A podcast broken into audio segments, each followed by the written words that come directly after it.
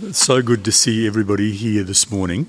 Um, you know, in churches all over the world, in um, since Christ was here on earth, um, there are two sort of things that Jesus particularly gave us to do.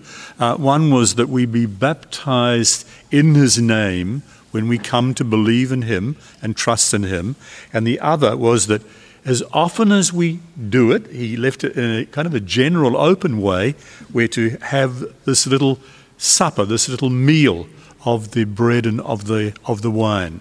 And these are speaking the bread of his body and the blood uh, and the wine of his blood. The whole, the whole thing speaking of his death. So we're going to read now from 1 Corinthians chapter 11. And we'll read from 17 to the end.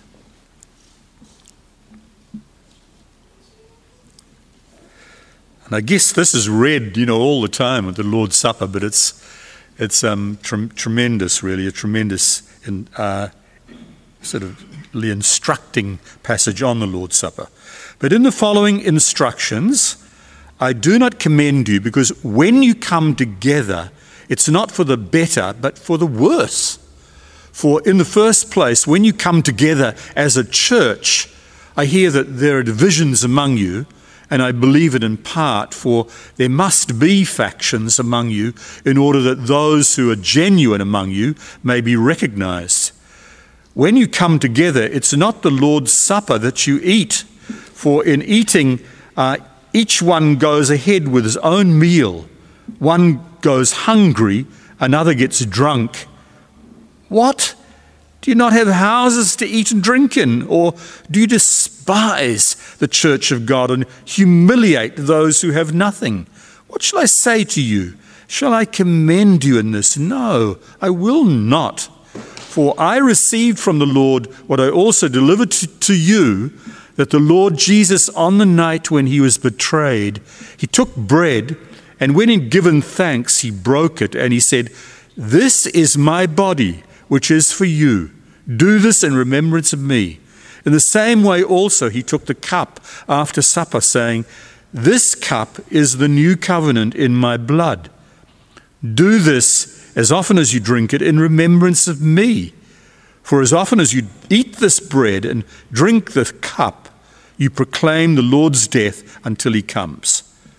Whoever therefore eats the bread or drinks the cup of the Lord in an unworthy manner will be guilty of profaning the body and blood of the Lord. Let a person examine himself then, and so eat of the bread and drink of the cup. For anyone who eats and drinks without discerning the body eats and drinks judgment on himself. That's why many of you are weak and ill, and some have died. But if we judged ourselves truly, we would not be judged. But when we are judged by the Lord, we're disciplined so that we may not be condemned along with the world. So then, my brothers, when you come together to eat, wait for one another. If anyone is hungry, let him eat at home, so that when you come together, it will not be for judgment. About the other things, I'll give directions when I come.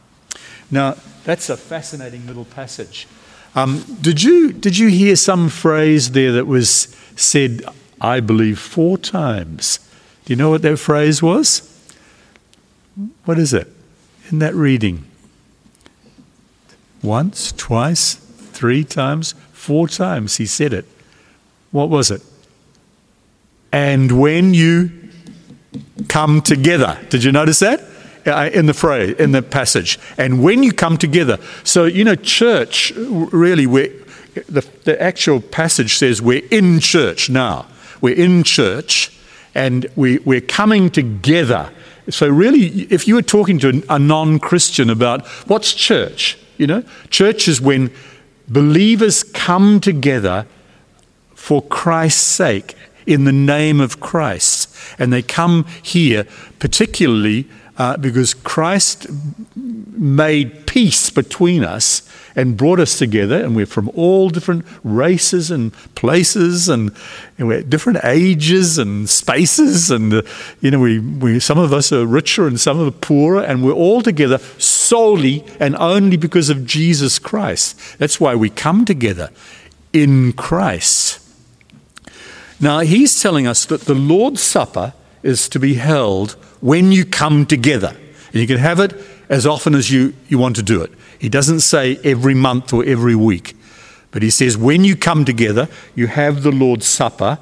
Now, in that passage, he really says that you only really have the Lord's Supper when you come together actually in love. Is that right? You, you, you need to come together for the Lord's Supper. That's, that's maybe the first thing, that you can't have the Lord's Supper when you're just alone in your home. That's, that's not where the Lord's Supper is to be had. It's when you come together that you have the Lord's Supper. So that's certainly one thing. But the other thing is very important that you don't have the Lord's Supper, even if the Lord's Supper's there, when you don't come together in, in love for one another. So if there's sort of divisions and, and fightings among, among us and, uh, and, and we're rude to one another and go ahead having part of the meal and forget others and ignore the needs of others, that's not the Lord's Supper.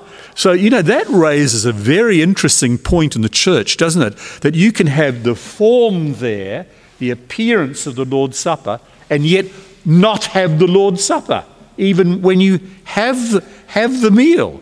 You only really have the Lord's Supper when you come together in love in Christ. Then you have the Lord's Supper. Otherwise, it's just an appearance of godliness or a form of godliness. And you know, if you come from other parts of the world and come from New Zealand, all of you know that in religion, um, there are people can appear to be religious they can appear to be very devout Buddhists, Hindus, Christians, Muslims, and yet, you know, it's all appearances. Why? Because there's, there's nothing in here, you know, of love for Jesus and, and love for one another.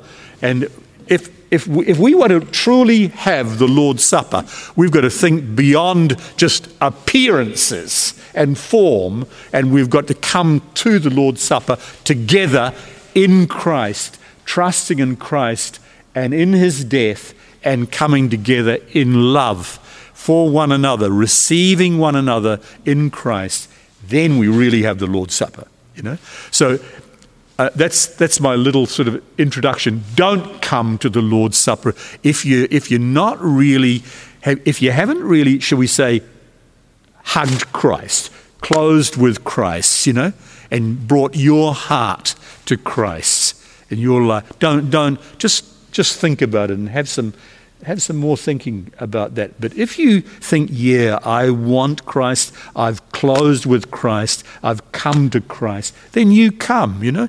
And He, he wants us all to come, whether we're big sinners or little sinners. He wants us to come to Him. Why? Because we trust in Him for the forgiveness of sins. You know, so you come today